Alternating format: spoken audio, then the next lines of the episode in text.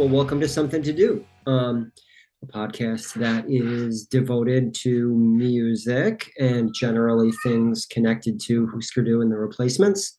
Um, uh, this time, we're discussing a very important record, uh, Sugar's Copper Blue, um, one of my personal favorite records. Greg, I don't want to put words in your mouth. yeah, same. Probably one of yours as well.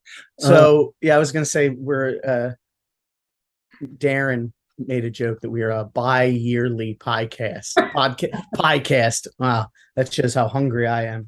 Um a bi a bi-yearly podcast but we want to we want to i want to change that. I'm sure you do as well. Um i feel like we say this every few months but i swear um because i already know what i want to do for the next one. Um because we've we've been a little heavy on the uh husker du and, and bob related stuff normally we'd be this would be i think a time to do uh some replacements related but yeah. with this anniversary uh you know as you're listening to this i i believe today is the um you know when this is posted not recording uh the 30 year anniversary of of this record which i'm going to go on record as saying qualitatively this is the best thing that bob has ever done yeah hands down. And you know, my favorite, possibly not necessarily. Flip your wig might still be like my favorite, you know, thing he's been involved in, but I feel like factually, you can't really deny. I mean, this is just. Yeah, and I mean, I don't want to. I can't certainly can't speak for Bob, but like I imagine he would seems to feel the same as well. I mean, you know, how many times does he open with at least the first three tracks? Um, and I'm happy to hear them every time. And 30th anniversary, I listen to a lot of music from the 90s. Talk about a record that note for note, song for song, completely holds up. For sure. And we'll we'll we'll definitely get into all that um in a few, but I guess some bookkeeping. Yeah. I realize it's been our last our last episode was yeah. it was Zen Arcade in April, right? Yeah, it was. I was gonna. I'm looking at the for the exact date just to see what's what's all happened since then. That was April fourth. So I saw Bob, uh, Bob Mould. He played a solo. I've never seen him solo. I've seen him with the Bob Mould band, you know, half dozen times or something.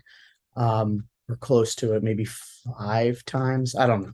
Yeah. Um, and I, this was my first time seeing it was just him and an electric guitar. Um, he played at the uh, World Cafe in, in Philadelphia. Yeah.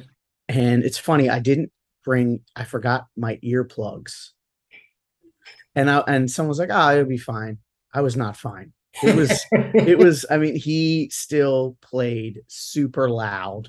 Cool. Like the frequencies were like I was like oh they like kind of ran through you but it was yeah. great. Um and you know the songs hold up. I I was able to snag this I'm showing oh, Jude that's awesome. set list from the stage which because it was just yeah. him this was a one of one set list. He's not writing out four set lists to put right, on stage. Right, right.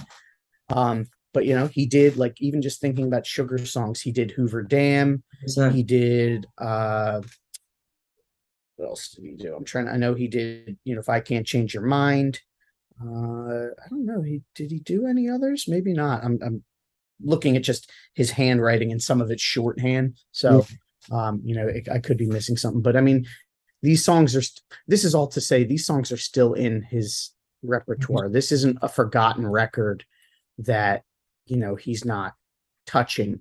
Right. Yeah yeah it's not like when you see somebody do like a legacy like tour where they like go back and play like you know an iconic record or something like that on an anniversary. Um they're regularly in his rotation. Right. Yeah and um he, he playing like a strat or like an electric guitar? Was it like an acoustic? It was electric. Cool. Because i was thinking was, a few songs obviously like if i can't change your mind and hoover dam like you know have um, the really cool like acoustic parts on the record. They're still like pretty rocking songs, but yeah, yeah, it was it was cool. Like, you know, I try now to with these artists. I try personally to be like not you know I I want to go as much as I can because I don't know how much longer he's going I mean he's in great shape and he's Yeah. and I'm obviously would love for him to keep performing for another you know be like Paul McCartney you know Yeah. perform for another 20 years but the reality is I mean we we don't know none of us know how long we're here getting a little deep Yeah. but so I try to go you know every time I can because you know you never know Yeah. um, and it, it was great. I look forward though to seeing him again with the band. Yeah. Um, which I did get to see his rhythm section play Oh, with gotcha. Superchunk Gotcha. um a few months later. Nice. And it was funny because at, for a second when they came out on stage, you know, because Jason Nard- Narducci plays bass for Superchunk live. I mean, he has for the last decade now. Every time I've seen them, um, and I'm actually seeing them again at that. They're playing at Frantic City in uh, the end of this month, and he came out, and I was like, "Did he just kind of give me like a a, a thumbs up, like a acknowledge me?" And I'm like, "No." But then Kamala, who I was with, who's been on the show, was like, yo, he totally just like recognized you somehow. I don't know if it's just from being up front at so many Bob Mould and, and Superchunk shows, but Jason, I don't know if you're listening, but if if that was the case, yeah. I'm I'm honored. And and Superchunk were awesome That's as awesome. as always. Um, you know, watching Jon Wurster drum is like one of my favorite things about going to shows Yeah. like he is just so entertaining to watch Yeah. um and he's just so good like i love his style and just and entertaining off the drums too. His social oh for sure but like he makes it look completely effortless Yeah. you know like he just like i liken him to like not even in style but like like bill stevenson's the same way like bill you're like how he doesn't look like he's playing fast but he's like it's it's all in the wrist action i guess but it's just uh yeah it was it was it was great um and oh and when when i saw bob it was towards the end and i actually yelled out i was like we love you and he said i love you too and i was like Oh, dude, he like right. you're like on the level, on the level. yeah, I was like, yes. But yeah, it was it was great. Um, Jay Robbins played that Bob show, didn't he? And he was awesome. It was him and uh Gordon Withers, who is a cellist. He did like that. If you've seen that, he did like some jawbreaker songs on cello or something. Um, and he was also in Jay's band uh, Office of Future Plans, who had a record on Dischord that's really good. Yep. He was in there. There's a lot of cello on there, and yeah, they were. He was like, I was like, this is a great show. Now Jay played acoustic and he played cello, and they played Static by Jawbox. Oh man. Like they did that, and it was like chills. Like it was great. Yeah. Yeah, I mean, the Office of Future Plan stuff? I believe so. I'd have to. I'd have to look. I hadn't, and I have the record I again. love that. Um, like when it but it's yeah, it's really good. I mean, it's it's Jay. He it's crack. It gets you real high. like Jay is, you know, he he doesn't make bad records, honestly. yeah. True. Um, any replacements news? I guess since we recorded last, they did the record store day release oh yeah. for um the live uh from 1981. Did you snag copy? Yeah, you can still find. It's funny. It's one of those. I was out last week and we were at a record store and there was like a bunch of copies of random like record store day releases still in the bins, you know, four months later. Yeah. And it just it shows how they get you because they make you think you got to get it. It's limited, and a lot of these. And one of them was that replacements record. But um, I haven't. I'm. I'll be honest. I haven't had a chance to really dig into it now that I'm. My new setup has me um able to play a lot more records, so it's it's definitely on the docket to to actually put on the turntable. Like I do this new thing now where when I get new records, um, I like put them next to the player and I don't file them away until I play them. Gotcha. I like it. Um, because before it'd be like, oh, I don't know when I'm going to listen to this. I'll listen to the, you know, on Spotify. I'm just going to file it away. But yeah. It happens. yeah. So anything, anything else I'm forgetting on the Bob Husker? Oh, um, I believe we did talk about Greg. You know, with Oh, cancer. Yeah. um last time and it seems like he's doing well. I think his band's played some shows. The GoFundMe seemed to be really successful. Good. So uh just sending out good vibes to Greg Norton Yeah. um and his family. Uh it seems like you know he's got a wife and some young kids and I'm glad to see he's doing well. Yeah. Uh so you want to you want to talk Copper Blue? Yeah, let's do it. I was gonna do a do you remember, but that's typically for when we get stuff wrong, and we definitely get it. it's, been, it, has been so long nobody remembers if we got Yeah. anything wrong. um, yeah, well, I don't know how much do we want to say, I guess, about the album itself, like before we kind of get into our personal backgrounds or like do the track by track. So, Um Like, well, Oh, well let's let's talk about our personal connection to it first yeah, and then uh go into a little of the background and then do the track by track. So why don't you go? I've been blabbing. Yeah, no. So I so listeners of this podcast may remember when we did um, File Under Easy Listening. The first Sugar record that I heard was File Under Easy Listening, and that was because Greg, after band practice one day, like we were all in the Deptford Mall, and there was a dollar store there at the time, and like in classic Greg fashion, just like Terminator visioned like the dollar store, and like on the bottom rack found like a row of Sugar's File Under Easy Listenings all for a dollar, and you were like, "I'm buying a copy for everybody." We're like, "Bought us all a copy," um, and it like blew my mind. It's an amazing record. Check out that episode if you want to hear more about my and Greg's thoughts about File Under Easy Listening. So, um, and then at that time, this was pre-streaming. Um, you know, I was really, really into the record, listened to it a ton, a ton, a ton.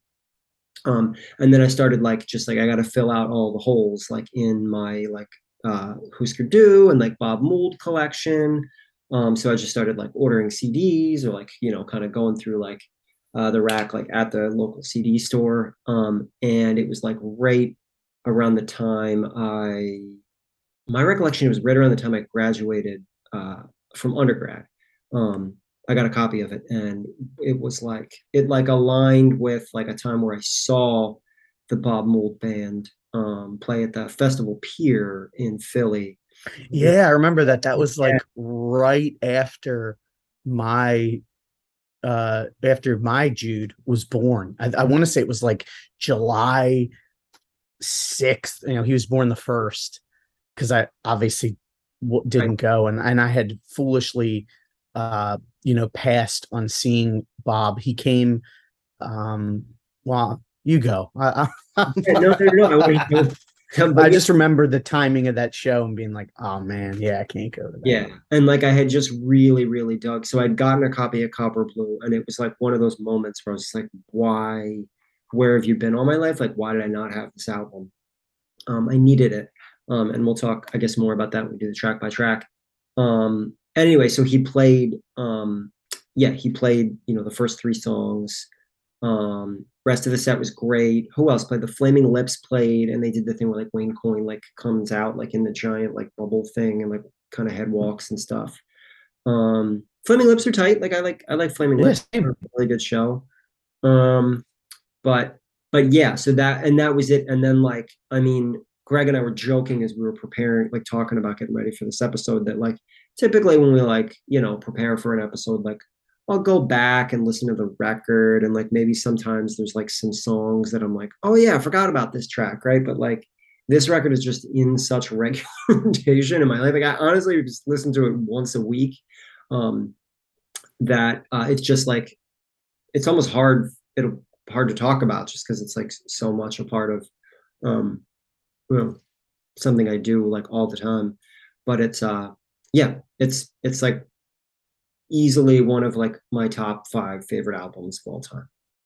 Yeah, I mean it's for me, I heard File Under Easy Listening first as well. And you know, in a in a pre-internet world, that was the only one I knew for a mm. while. I don't think I heard Copper Blue probably until the early 2000s, mm. truthfully. And and luckily in the early 2000s, it was like the hot spot for getting used CDs was around them because the CD was on the D because it might have been like 2003, four, like Napster, and people were burning CDs. And Mhm. so I remember getting it from Amazon for probably like 75 cents, so cool. like or something like that. And I was like, oh, like immediately I was like, this smokes Yeah. file under easy listening. And, and I love file under easy listening, but I was like, this absolutely destroys it. And then I kind of got into the Bob solo stuff via Body of Song, which was the new one at the time. So yeah, it was probably like 2005 or Yeah. something. So it was like same time. Um, yeah. yeah. And I foolishly had passed on seeing him play on the Body of Song tour.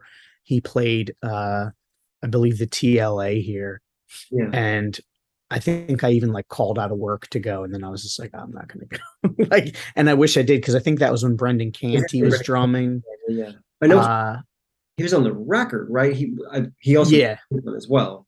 Was my thought, my understanding. and David Barbe, I think, was on a couple songs. oh, so wow. that was what made me check out Body of Song because I remembered, even though we're not talking about that one, we'll get deeper on that when we get to that one. But basically, I remember there was uh, talk of it and how it was sort of a return to form after like modulate yeah. to like the guitar rock and it had David from Sugar on a couple songs. So I was like, oh, I love Sugar. And I got, you know, I checked it out and like you got circles on there and just a lot of great tracks. But yeah, Copper Blue, um, I, I it's a game changer. I think it's uh it's just one of those records too where someone on my Facebook, a friend had said it was underrated Copper. and I was yeah, and and our our mutual friend Sal was like, you know, kind of like he he wasn't he was like what,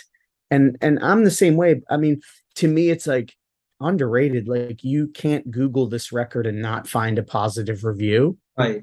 because I think people forget, and we were a little too young, you and I.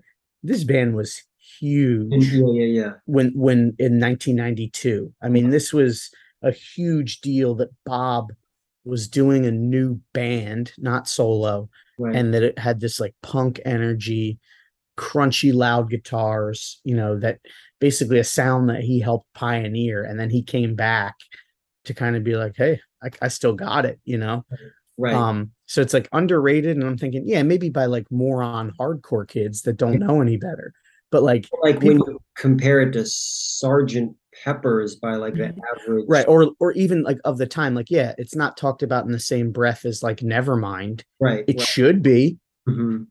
but it's not but like you know Yeah. that that's just the, that's just uh, how it is but yeah it's it's perfectly rated um i wouldn't it's definitely not overrated i know that much Yeah. um and i know even you know a lot of times artists will kind of try to be reactionary but it seems like bob has definitely embraced like he knows that this record is as good as it is Yeah. um so yeah i want to get into a little background Yeah. Yeah. we'll do like a cliff's notes so husker du as we know plays their last show in 87 breaks up in january 89 at grant's mom's kitchen table or whatever. Bob does workbook which sounds nothing like husker du. It's you know it's like kind of acoustic based Yeah. record. Uh it's great but it doesn't sound like you know most of what we'd expect from husker du. For sugar. then yeah then he does black sheets of rain which is a little noisier and, and darker and louder and then he starts writing for what was going to be his third solo record. And i guess he had five of these five copper blue songs demoed. And he was going around to labels trying to find someone to release it. And he would he would supposedly just go into the office he brought the DAT machine or whatever, and he'd play the songs that he demoed by himself, and that was it. And he'd walk out of the room and be like, you know, "Th- this is it. What do you think? so And then um Julie uh Panebianco, Yeah. I'm sorry if I'm mispronouncing that. She plays a lot into really both replacements in Husker Du because she, I believe, worked for Warner Mhm. or something. And again, I, I could be wrong. And she suggested to Bob, "Hey, you need to talk to this guy in over in the UK, Alan McGee. He does a label called Creation."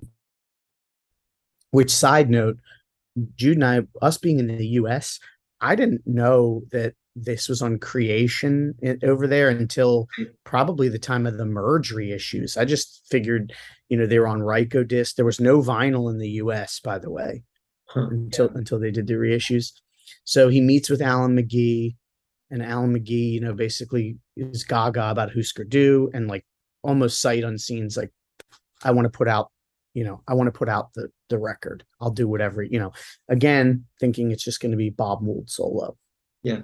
So uh he hears the songs, you know, he talked about how I think how influential like Eight Miles High was to the whole shoegaze scene Yeah. which I mean, real briefly, Bob, you know, Husker Du and Dinosaur Jr., I think their influence on the whole shoegaze scene really can't be overstated. No, it's true. Um, you know, both both bands, I think.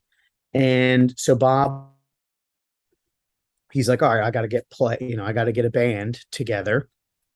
He had the band on uh the other records, but he wanted to get like, you know, different lineup or whatever. He finds Malcolm Travis. He had worked with him on, I guess, his band, the Zulus. I think he helped produce or something in the late 80s. Malcolm signs on, which was crazy. Malcolm is like the same age as my father. Like he's Wow. like 10, he's like eight or 10 years older than Bob. Wow. So so it's kind of nuts to think like I believe I'm gonna I'm gonna look right now, but I believe that he was born in 1952, which again that's when you know my dad was born. So it's kind of nuts to think that like he was doing all this uh 53 February 15th, 1953.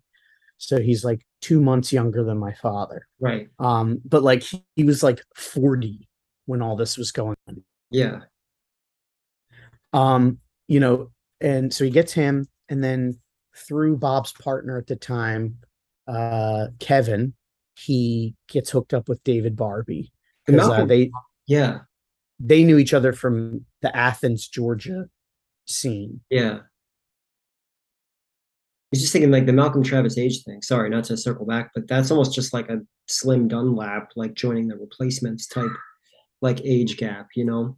yeah but like imagine like i mean i'm older than 39 now or however old yeah he was he would have been 39 when he joined like that would be like you all of a sudden you know joining like this full-time Right. Band because they toured nonstop for the they were only a band for like three years. Yeah. but like because it's bob and he comes from the the whole uh sst you know like they they toured nonstop. Like it was just like tour rec- record tour whatever. Um so he gets david. They start rehearsing in athens. Um and pretty quickly on they decide like bob kind of decided like this is this is this needs to be a band. It's not going to be bob mould yeah. um and because he thought he's like you know this is in the post nirvana era. He's like people don't want to wear a t-shirt of a guy's name. They want to wear like you know a band. I Yeah. mean look right? Like like Yeah, yeah. like like Greg, So- to, to yeah i have a snail mail t-shirt on. It's like she doesn't call it lindsey jordan. She's Right. like calls it snail mail. People don't really want to see a, a t-shirt you know not saying they don't but especially then. And he they were at waffle house. And he sees a sugar packet and he's just like why don't we just call it sugar? It's brilliant. yeah. And you know waffle house although now there's almost nothing that i could eat there but i guess i could enjoy a nice coffee and uh, some hash browns. But um you know they form somebody that owns the 40 watt club in athens was like do you guys want to play a show? And at this point they had 30 songs or something and they play a show and supposedly people were going nuts even though they didn't have anything recorded. Right. And this is they, people can just like like follow their social media to like see what kind of stuff right. or whatever. And then they go back up to Boston area to a studio called the Outpost, which friends of ours actually recorded there. Have Yeah. Heart, Blacklisted, a bunch of others, and Bob decided like I'm going to get Lou Giordano to work on this. And there was a funny part in Bob's book where Lou, I think, wanted production credit, and Bob actually said, "Come on, Lou." Like, so he gave him co-production credit because he's like, these songs are fully fleshed out. Like, I don't need, Yeah. I just need someone to help me get these sounds. Yeah, yeah, yeah. And they record it, comes out, you know, they they record this and Beaster, which we also did the episode on Beaster. But luckily, this doesn't have to be the last Sugar episode because there is the B sides Yeah. collection and a live album. But uh yeah, this is the last Sugar like proper studio release that we'll do an episode on. Yeah. But uh you know, they they record this and Beaster at the same time. This comes out in September and it was just like nonstop touring. Yeah. We talked about this some on the Beaster record, but like those those two, I mean, that EP and this this album are like such a wonderful like counterpoint. Beaster's heavy. Yeah, it is. I think heavy.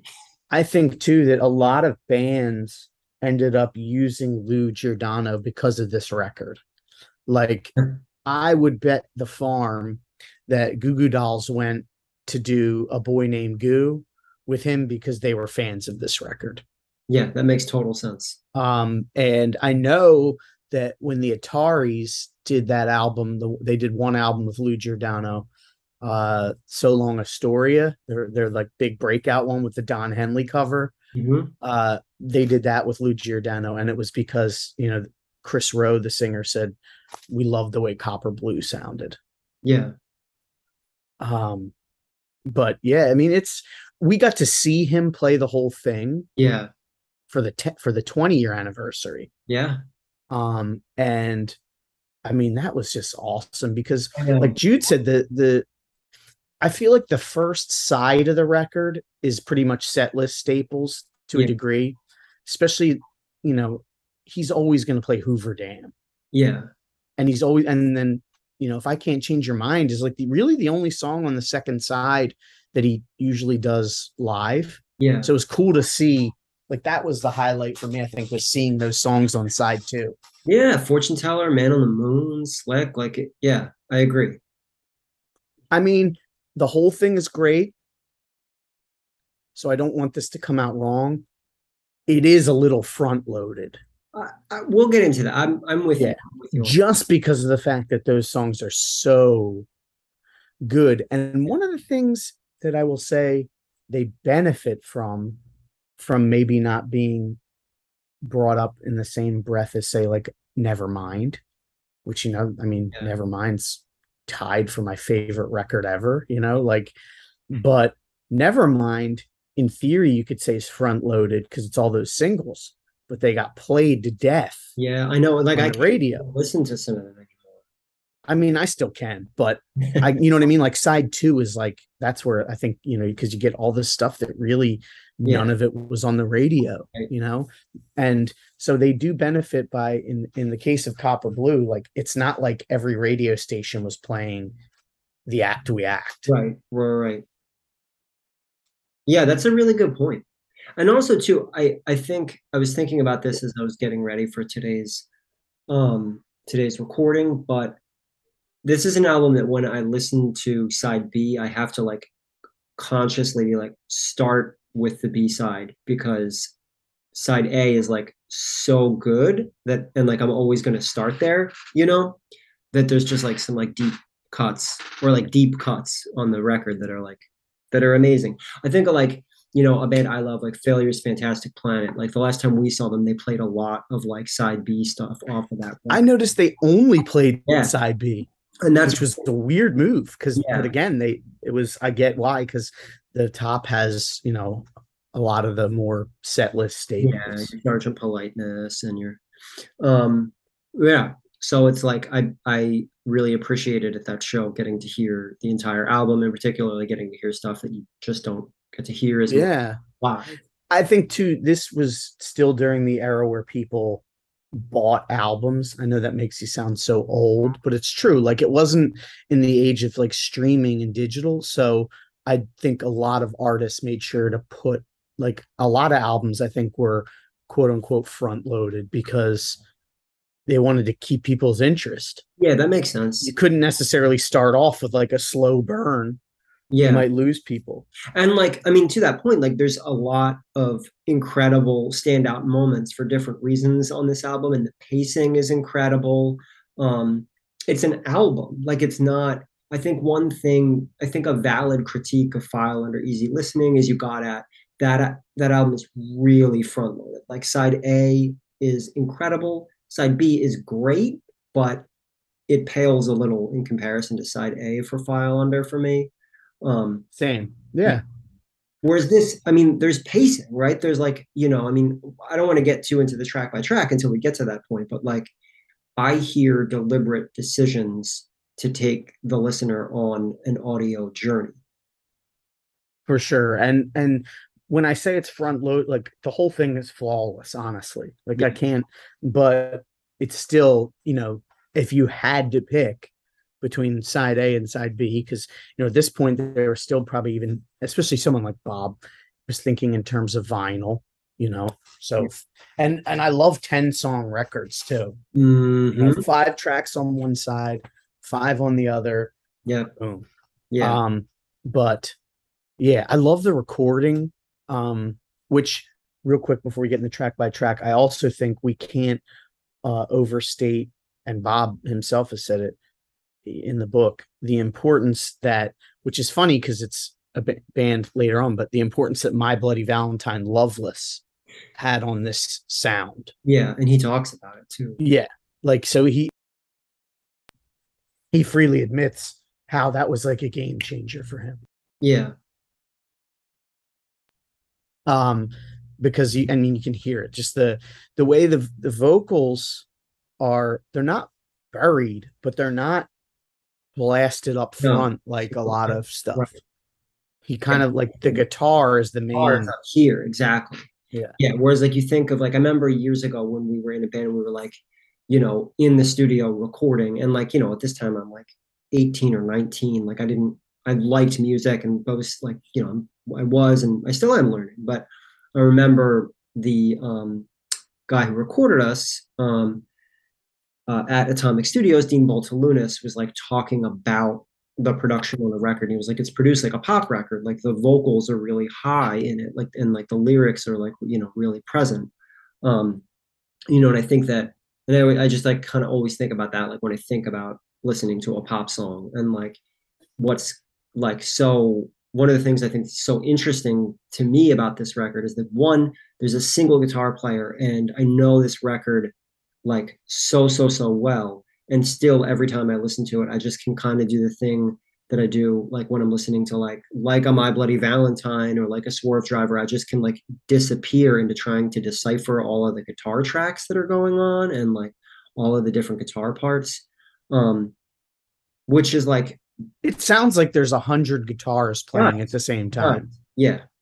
And when you see him it's still crazy that the bob mould band now is a trio because it sounds just as big and present when you see them play these songs and he's just one person with one It- there's no there's no guy hidden behind the curtain playing the second guitar or whatever. Yeah. It's it, it is it's nuts. And he said you got to keep in mind too video.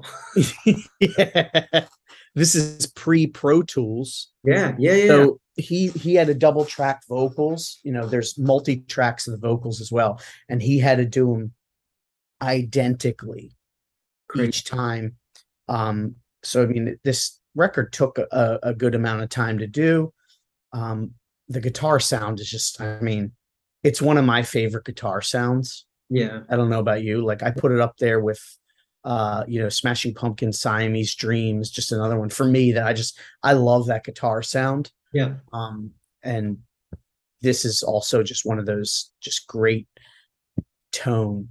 But uh what do you say we get into the track by track? yeah that sounds great so track one the act we act what do you think greg There's no other track that could open the album. no Like the way and it it it, it literally is like a mission statement. It comes in with just that guitar. hmm and then you know when the drums and the bass kick in um it's so heavy like it's got this like like you can almost picture people like going ape shit in the mosh pit no i know you know like like it's super heavy but catchy. And that's the thing about this record is these are all pop songs, Mhm. but they're just like crunch super crunchy. And uh I mean, what a great song. Yeah. Yeah, it's like it's so heavy. It's just like an iconic, like kind of mid-tempo track. Um, this song could belong no nowhere else on this record in my mind or in Bob's catalog anywhere, right? It has Right. to be the first song on this album. I mean, Yeah. you mentioned Nirvana earlier, like Nevermind. In my mind, like this is as much of an album opener as like Teen Spirit is. Like, I was actually going to say the same thing. It's the you know, just like those opening chords of that are just iconic to me. The you mm-hmm. know, same, same. It belongs in the same uh, ballpark. Yeah, yeah. It's like I, I'm almost at a loss, like for things to say about it because it's like just such an incredible opening track. So track two, we got good idea. Um, well this one's kind of got I mean, I don't want to start off on a kind of negative note, but Bob mentions it in the book. And I actually didn't even pick up on this until I read his autobiography um, with the Accidental Pixies ripoff on there. Um, and Bob was my recollection of the book. It's probably fresher in your head, Greg, but my recollection is that Bob was just like, "Oops!" Like didn't didn't realize I did that. but also like he was cool with it because you know the the Pixies famously formed because of an ad that, said you know f- looking for you know band I forget if it was bass player or whatever might have been how Kim Deal it was like fan of Husker Du and Peter Paul and Mary so cool. um and this was kind of Bob sort of I guess you know paying like they passed the ball or you know he passed the ball to them and then they were passing it back to him Yeah, yeah. It's I love this song Yeah, I mean, talking about the like, so I don't want to like, but go on too long, but um, the um, all the guitar stuff like on this record, that like in the second verse when he does that like super slow pick scrape for like the entire verse is the It's coolest. sick. Yes. Like I'd never heard. it. I mean, I like I started playing guitar when I was like twelve or thirteen, and like that just like blew my mind. like, I've never heard anybody do that before. Um, I I actually don't know how this record wasn't bigger. yeah, Not saying it's underrated, but it it definitely should have been even bigger. yeah, Uh, given the given the time frame, um, like real quick to backtrack, Bob had played on that. He was on the run of Euro dates that ended up being documented for uh, the year punk broke. Mm, So it was like Sonic Youth, Dinosaur Jr., Nirvana, right before Nevermind. And he would get out there like after Nirvana and he talked about how like they would destroy it. And then he'd get out there with a by himself with a 12 string guitar. and people would be like, what the fuck? But I think too that that if that didn't happen, we also might not have gotten sugar yeah, because he I would like to think he was kind of like, okay, like the shit I've been working on for the last decade. Now people are finally understanding like this is great music. right. And so he's like, uh, well, I can do it too. And I just think what a great mission statement this was to like to come out the gate and be like, hey, I didn't forget how to rock either, guys. Like, Right. you know, and um Yeah, do you know who I am? yeah, yeah. And, and and that song too. Yeah, the little Pixies nod. I mean, the bass is so awesome. I love the bass tone. yeah, That pick slide.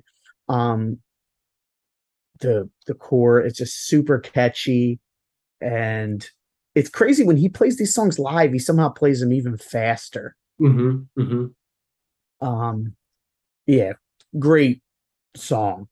yeah, I imagine getting this in 1992. You're already bowled over by the first track, and then this comes on, and you're like, "All right, cool. yeah, This is gonna rule," you know? yeah. It's like a ton of like, I mean, we, you said earlier, like the shoegaze kind of production and like the lyrics are like, you can still hear what he's saying, but they're just less, the guitar is higher in the mix. Right. But The just guitar is the main instrument for sure. A ton of like, I do think about the lyrics, like sometimes, like there's a ton of like kind of like water imagery was, I was really present to that, like rolling with the tide in the act we act. Right. Um, I mean, like, you know, this song, like head down to the water. But obviously, the Hoover Dam. We'll we'll get to that shortly. But I don't really know what to make of that. Like c- completely. Yeah, that because you hear that. What is it? It's like you hear the. It's like the like bubbling. at the beginning of it, right? Or Yeah. heck it is. Yeah. Yeah. It sounds like somebody using mouthwash. We mentioned failure earlier, but there's like uh, you know, like dirty blue balloons, like when you hear them like smoke the bong, like in the guitar rip part. Oh yeah.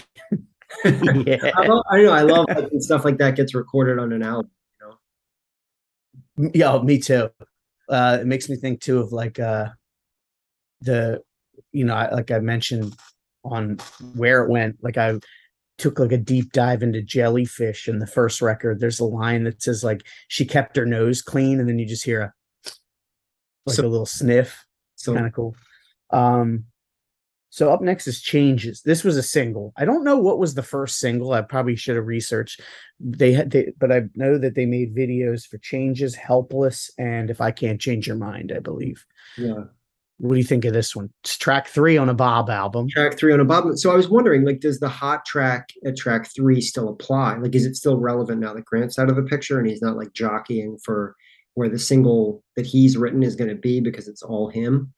I believe so because if you look at his solo albums, especially the merge era, yeah, like Silver Age had track three was The Descent, which was the first single. yeah. and then um you know i'm trying to think of the others but yeah i, I believe he still does it but yeah. great song Yeah, it's incredible. the ending is just i love you know when it kind of switches gears at the end hmm Yeah.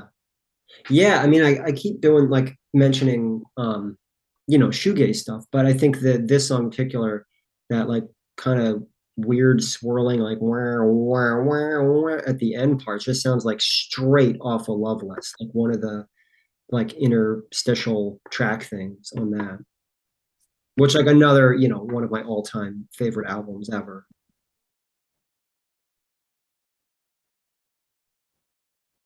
um yeah i mean I, it's just a great song i don't even like i said it's just i feel like i'm just gonna great song for all of them. Maybe a little bit more on the second side just because they're a little less played Yeah. you know live and whatnot. But yeah i mean perfect song for a single uh and then it leads into another single helpless. Hmm Yeah, I mean, we're talking about like this as an album, and I just think the sequencing of the tracks is really brilliant. I think the vulnerability of the lyrics on this song, um, followed by Hoover Dam, um, which I want to talk about some more, um, is like a mental health journey we're going on here. Um, and I say that, I mean, I guess I like snickered, but like, you know, I say that like as somebody who really connects with this album, like on a lot of ways. Um, on a lot of levels and in a lot of ways. Um, yeah, um, like what a it's just a really a really um, wearing your heart on your sleeve, um, uh, powerful song for me. helpless Yeah, yeah it's emo man it is. It is. It's like proto emo for real. and like you know, like i'm looking now i have a couple i have two different copies of this on vinyl. I would love to get a creation one at some point. um but i have Julian I ha- no it's not too bad actually. But the, the problem is is they're not usually sold in the us so you're going to get hit with that UK. So I, the first one I ever got was, I guess, the first time this was on vinyl in the US was Ryko did one in 2011, which is weird because it was it was the 19 year anniversary. Mhm. Um, and there's, you know, we're talking about emo and stuff. There's a like a, the insert in here has testimonials from guys from Interpol, Ben Gibbard from Death Cab for Cutie, Yeah. and then of course you know lou and bob and uh david barbe but it's this definitely had a, a big reach and i think a lot of people were inspired by it in the 90s Yeah. i mean death cab for cutie interpol they're huge bands yeah. Um so yeah just uh, a great another great song i see why it's a single uh you know and the lyrics are cool like you said it's a great way to almost end the side but Then we Up get next is the song you're always going to see Bob play. I feel like whether it because it works solo, it works uh acoustic, it works with a full band. Yeah. What do you think? Hoover Dam is inc- I mean it's it's incredible. It's like one of my favorite songs he's ever written. Um this like so you know sharing a little bit about like my own like kind of mental health like struggles but i feel like this song in my mind is like the most best accurate description of what it feels like to be in a manic episode i don't want to project this stuff onto bob's lyrics obviously it's this is how i connect with them as a listener but like you know um if the wind from the traffic should blow me away like it's just like i feel like this song right after helpless is like brilliant sequencing um and i think that these two songs and the vulnerability in them is a big part of why I connect um, with this album and, you know, particularly with side A. Um, on a little bit of a lighter note, I always joke like the I played this record for my friend Joe many years ago, and he was obviously like, "Oh, this is brilliant! Like, I love this record! Like, you know, we're all big fans and stuff."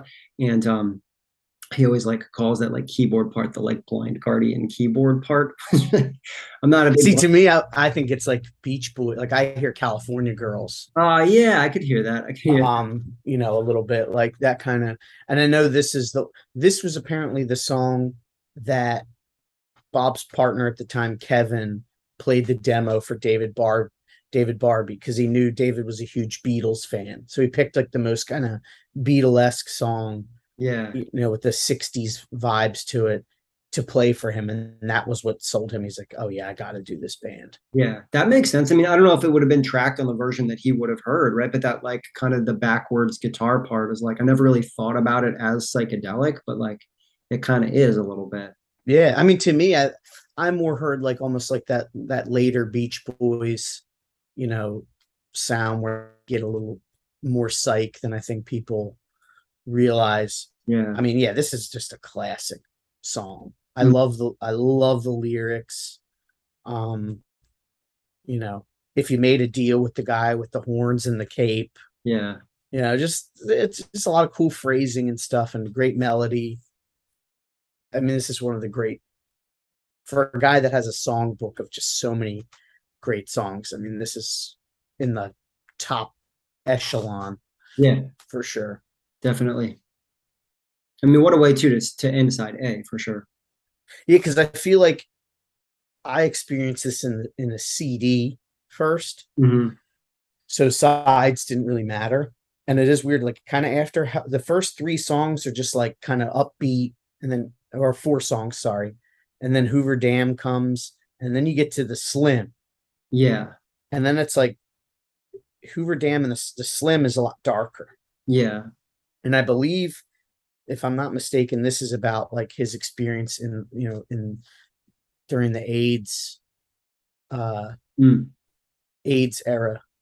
I don't, I don't, I don't know if that, I don't want to sound dis, um, you know what I mean, but like, I'm, I'm almost positive that it's like about like you know just, you know, him being, you know, just in the '80s and early '90s during you know when AIDS was on the rise and how scary it was. yeah i'm sure i'm sure well and, you know, losing losing friends right to to this, you know, to AIDS. Right. The then president won't even say it by name. I mean, Grant had a false positive test result. You know, I mean, those are only some of the like key, huge bullet point like highlights to like point to. I can only imagine what it's like to have lived through that.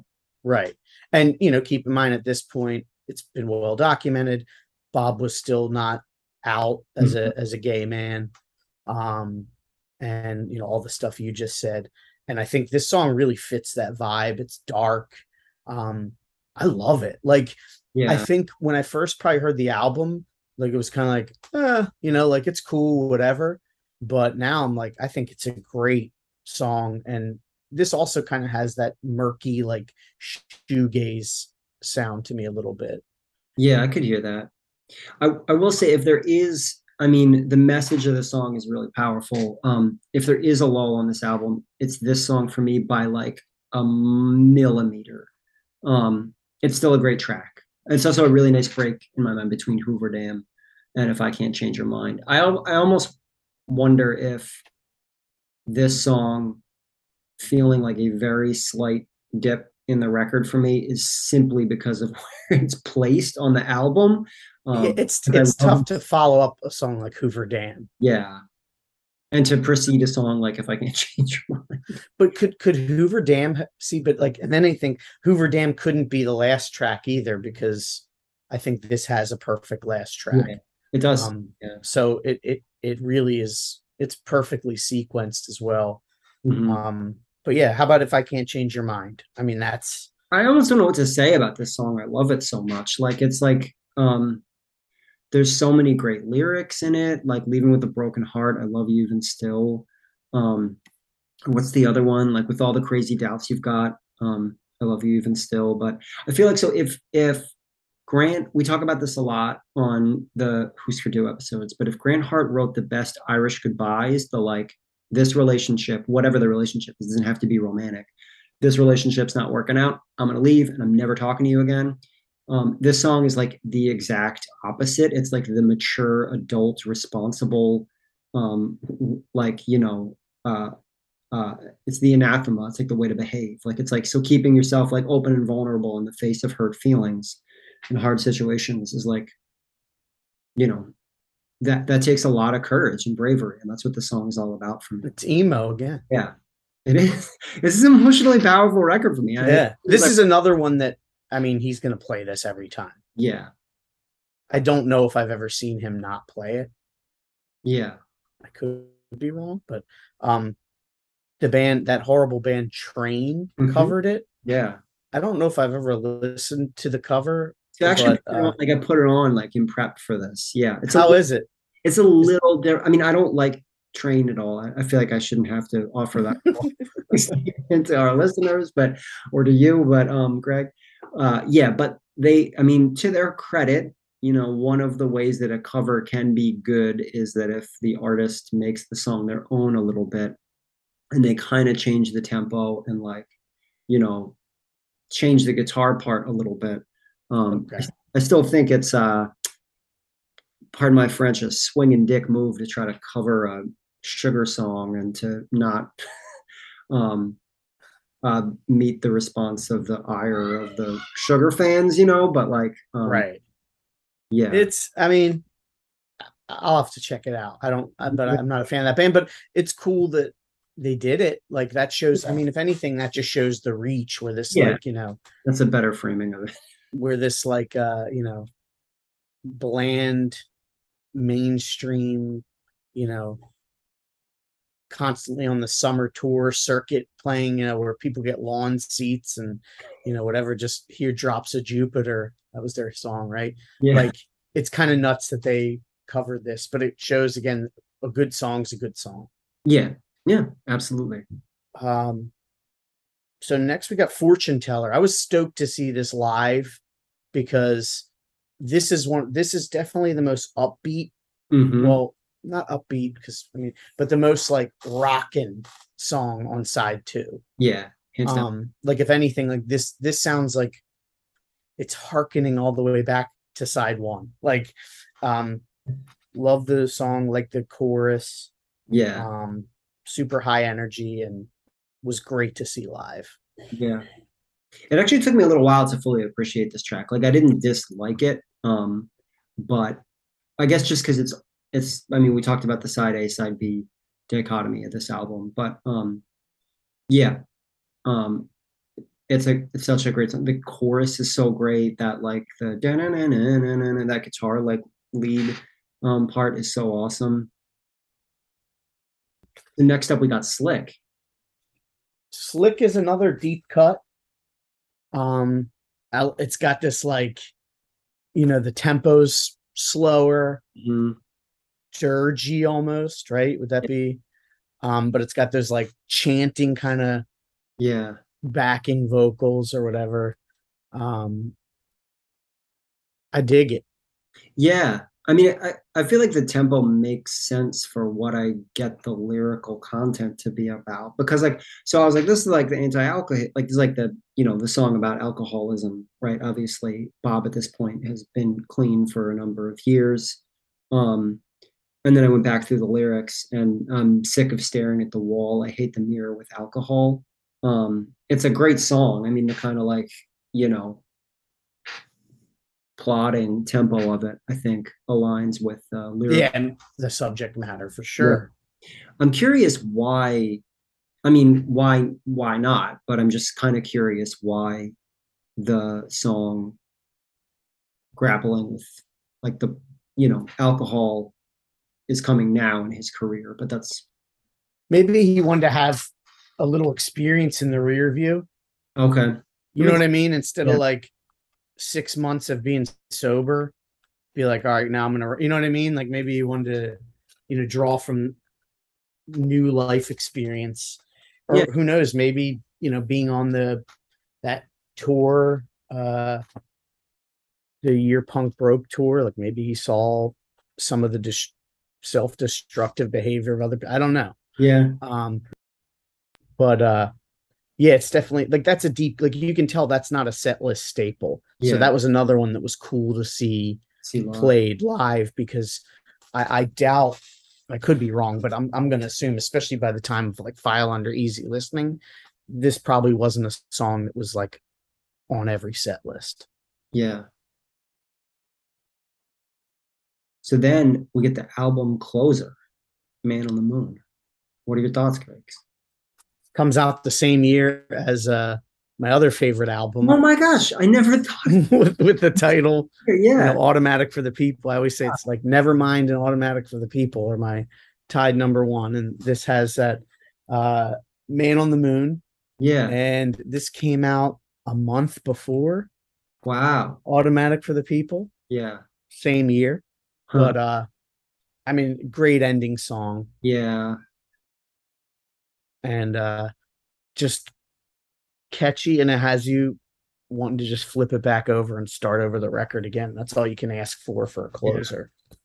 Yeah. I kind of get like, um, this like I get kind of like my hero like Foo Fighters vibes from this. Or rather, putting that another way, I when I listen to the guitar work on this song, I can hear how a song like My Hero by the Foo Fighters would have been in or yeah would have been inspired by this and like obviously not a controversial statement at all like Dave Grohl. Right. I'm Like, fan. Dave would be like, yeah. yeah um yeah it's an incredible closer um I actually like often forget about how good this track is um just because the the first three tracks in particular are so iconic for me um that like power metal lead guitar part the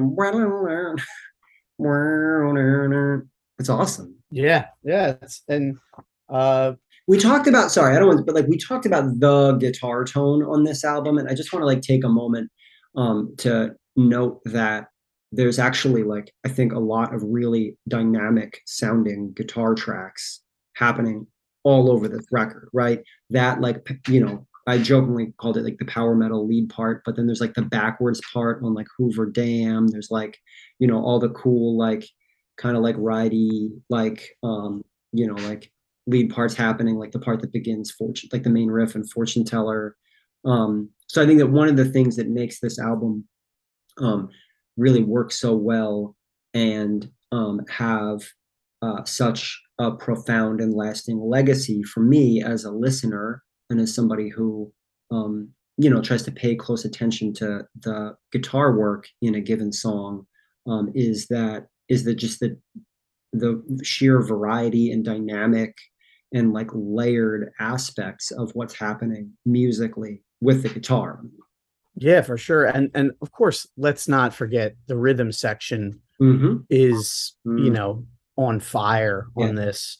Um Malcolm Travis sounds like he's throwing a house at you every time he hits. it. yeah, like just like just great. And that's why it was big shoes to fill for Jon Wurster and Jason, and they did a tremendous job. and Mhm. still do um of just really honoring the the parts but adding their own uh you know flair into Mhm. it. Um, it's just yeah, it's it's just it's great. It's seeing it live was great, and it's one of those records. Especially, it's like a real good like end of summer, early fall. I don't know if I just associate it with it because that's when it came out. So in- you know, in my head, that's but it's just uh what a mission statement and what a what a band for Yeah. you know the short existence. First show in February 92. Last show was in like January of 95 Yeah. and just Sugar, yeah.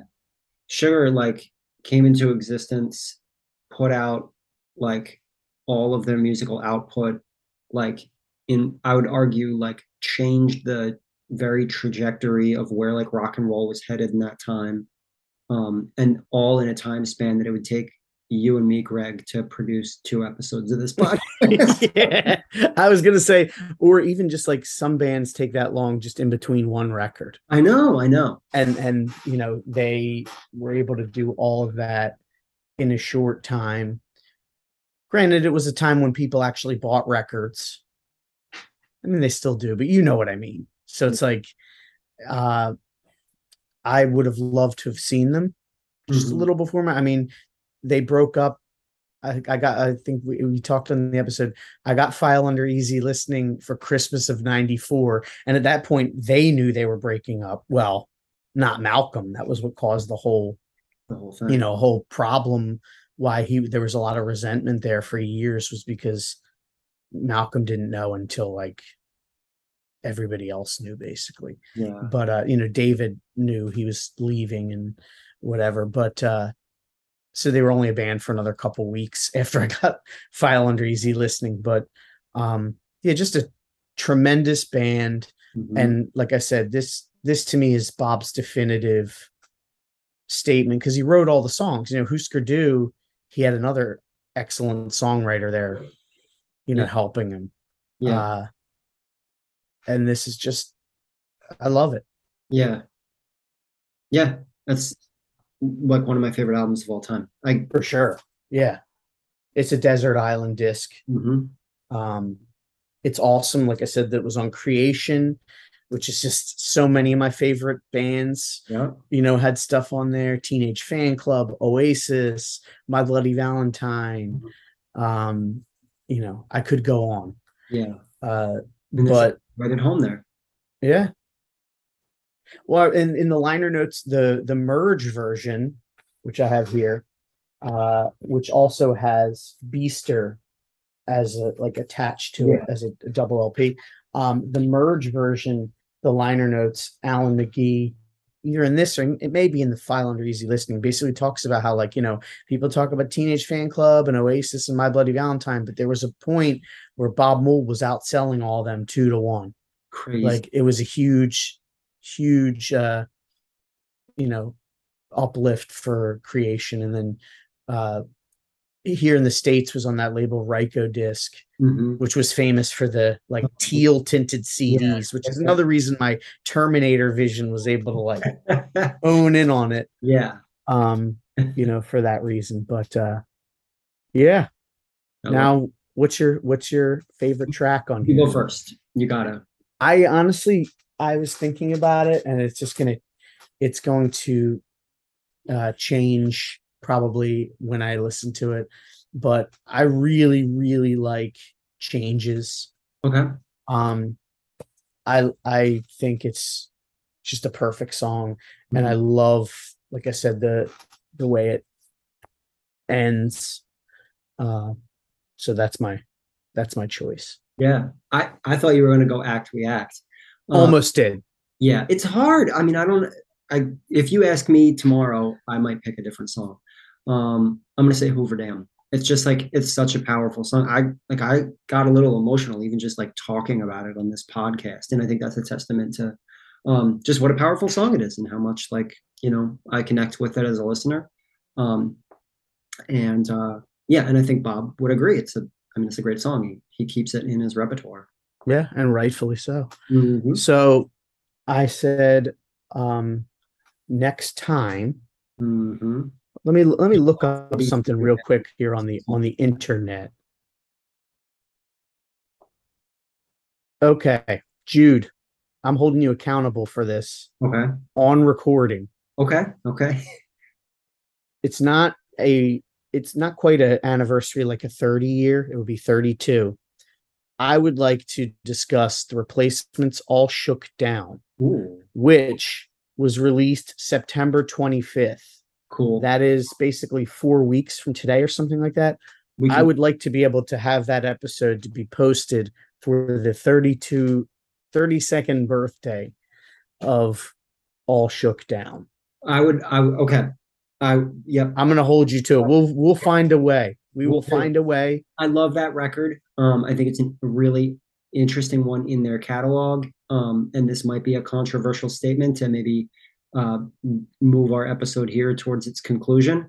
Um, but that's one of my favorite replacements records. It's- And I love it. almost to the point that I, if you after this were over, if you were like, let's start like tracking that episode, I, I could feel pretty confidently that like, Yeah. It's I I I, I absolutely love it. And it's another one too that really uh and maybe I say because of when it's released, even though I wasn't around then well, I was around, but I wasn't I wasn't nine years old listening to it. Yeah. But it, it I always like it's it's a total like early fall record for me. mhm, Yeah. Um I I love it as well. I think it's uh it's awesome. So we uh you know for those because I have had people ask what happened to you guys and uh I would that's why I wanted to put I wanted to put it on the spot and say Good. we're going to commit to getting that and then go from there. I'd like to try and do these a little more because it's fun to hang out Yeah. and um I mean these bands are just so easy for me to jabber about. I don't even need to research that much. yeah. Well, So- that'll be great. We'll, we'll then officially, after about three years of doing our podcast, we'll have two dozen episodes. That'll be our 20, Yeah, right. Will that be 24? be 24. Yeah. Awesome. I'm into it. So all shook down September 25th, which I'm looking is a uh also a Sunday. So yeah, it is literally we're recording this on the Sunday in August, the end of August. So that gives us four weeks We can to do it. carve out 90 minutes to talk about. I think we can do it. Yeah. Love it. All Awesome. right. Well, Thank you so much Yeah. For everybody for listening. Um, and we'll see you soon. Sounds good. All right. Dude, anything going on?